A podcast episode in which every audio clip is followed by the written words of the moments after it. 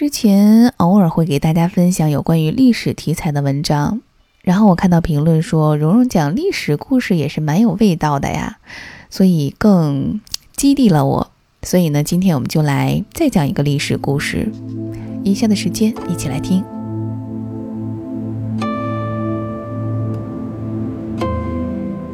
有个词叫优胜劣汰，表面上看没什么毛病。但是历史上总会有那么一些倒霉的家伙，最终败在自身能力的强大上。就拿项羽来说，其最大的特点就是偏科异常严重，可以说他是经济白痴、政治白痴和外交白痴，偏偏在打仗方面能力非常出众。具有如此强大的业务能力，他非但没有让项氏集团进一步强大，反倒成为集团发展的最大绊脚石。刘邦退居汉中以后，不到半年的时间，卷土重来，一口气灭掉章邯等三个前秦势力，彻底占据关中，也就是原先秦国的疆域之后，刘邦一跃成为当时各派势力中地盘最大、实力最强的一支。这个巨大的胜利使得刘邦一时间没有控制住自己，用如今的话说，就是他膨胀了。项羽就要郁闷多了。先是兵进关中期间被各路诸侯摆了一道，给他安了一个纵约长的空头衔，然后诸侯联军在关中一通奸淫掳掠，这里面作恶的肯定少不了楚军。但是关中人心里记住的仇人只有两个，一个是作为秦奸的章邯，一个就是首恶项羽。这么一来，项羽肯定是待不下去了。只能和其他诸侯一道撤出关中。关于撤出关中，一般的说法是，项羽在陕西临潼主持了诸侯分封，不算他自己，一共封了十八路诸侯。因为分的不公平，导致天下大乱，项羽众叛亲离。在这件事上，项羽同样是做了背锅侠。所谓分封十八路诸侯，除了瓜分秦地的章邯、司马欣、董翳。这三位，外加刘邦之外，其他诸侯都是当地的地头蛇出身。所谓的封地，原本就是他们在天下大乱之后实际控制的地盘儿。分封无非是对既定事实走个程序，昭告天下而已。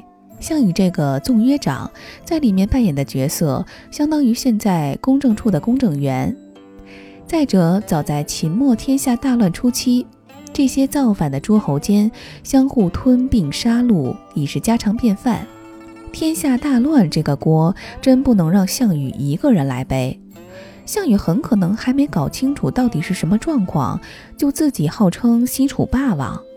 霸字的潜台词是自认为诸侯中的霸主，就跟春秋时代的五霸一个性质。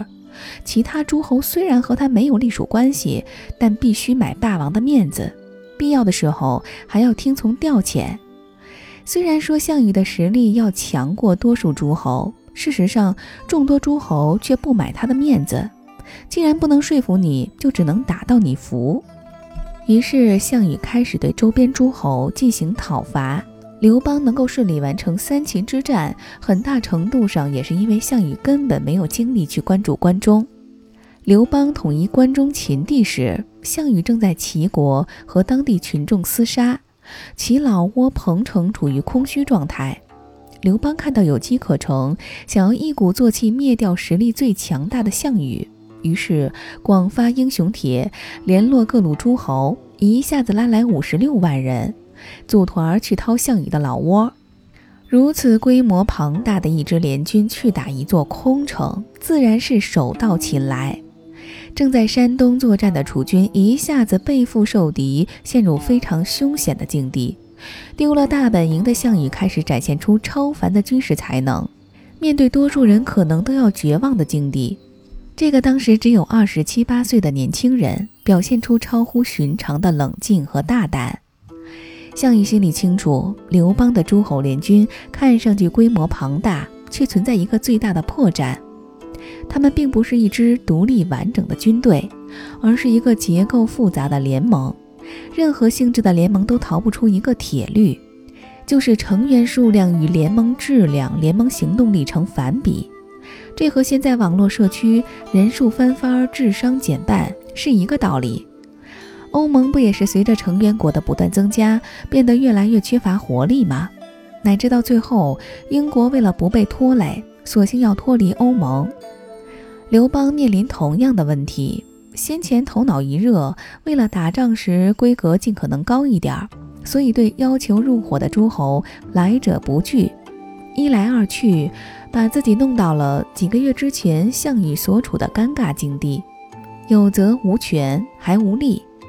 除政治上麻烦之外，在实际操作层面，这么大规模的军队缺乏统一指挥协调，必然是看着吓人。其实到处都有戏可钻。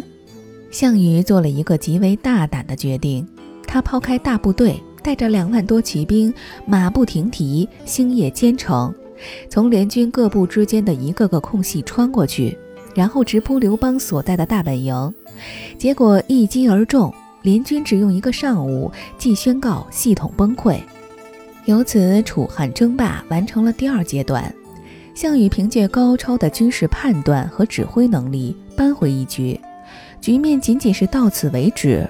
因为一次胜利并不能改变楚汉的实力对比。刘邦虽然是败得很惨，他背后的关中八百里秦川沃土可是一点没受损失。战争都是在项羽家里打的。打赢打输砸的都是他的场子，很多事儿和打仗的道理差不多。当总量大到一定程度之后，技术问题不再是问题。我技术不如你，但是我实力比你强。我和你竞争十次里面输掉九次，我输得起。你只要输一次，再没有翻盘的机会。说的再露骨一点儿，一切能用钱解决的问题，在现实中其实都不算问题。彭城一战，刘邦败了，但除损失了一部分面子之外，并没有伤筋动骨。至于战损，他前面损失多少，后面萧何马上就能给补上多少。项羽就惨了，虽然打赢了，但自己的场子被砸得七零八碎，最后算下账来，他还是净损失。更要命的是，一连串的军事胜利让楚军的将军们得了项羽依赖症。项梁意外身亡之前，项羽一直扮演一个战将的角色，脑子里没有想过做继承人的问题。一夜之间，项羽成了项氏集团的第一顺位继承人，但他并没有及时转换角色。从首任宋义到巨鹿之战，再到彭城之战，都是他亲自上手的。做君王和做名将终归是不一样的。久而久之，楚军上下习惯了直接在项羽的指挥下作战，时间一长，楚军的管理模式必然趋于畸形。其他将领在主观上逐渐不再习惯于独立应对问题，这种情况并不稀奇。法国皇帝拿破仑面临过同样的尴尬局面，因为老大太能打，非常愿意亲自上阵，时间一长，下面众多高管都慢慢退化了。最终，拿破仑这个最高统帅干脆成了法军的救火队长，哪个方向战事不利，皇帝就去哪里救火。可人的精力终归是有限的，身为最高管理者，却把大量精力投入具体的实际操作当中，意味着全局化的管理缺位。彭城之战结束，刘邦留在荥阳，也就是现在的河南郑州，他和项羽耗上了。刘邦根本不用担心关中，背后有萧何这个头号大管家料理一切，他只需要隔一段时间回去一趟就行。项羽则陷入两难的境地，这个时候的楚军只有他亲自带着才可能打胜仗。要想和汉军对峙，他必须陪刘邦在荥阳待着。荥阳远离彭城，中间还隔着个魏国，项羽不在国都，家里那一摊儿基本没人打理。时间一长，社会运行、经济运转肯定都要出问题。刘邦就在眼前，不弄死他就走了，太不甘心。另外，在汉军眼皮底下后撤，确实是非常危险的。就这样，项羽陪着刘邦在荥阳耗上了，这一耗就是两年半。两年多的时间里，刘邦回了咸阳好几次，项羽却一刻也不敢挪窝。他眼睁睁看着韩信带着偏师一路北上，把一系列杂牌诸侯悉数消灭，最后又灭了齐国。此时，汉军的手已经伸到楚军的背后。西楚由于老大长期不在家，又没有一个拿得出手的丞相，其治理情况也就可想而知。西楚的败亡到此已经是毫无悬念的事儿。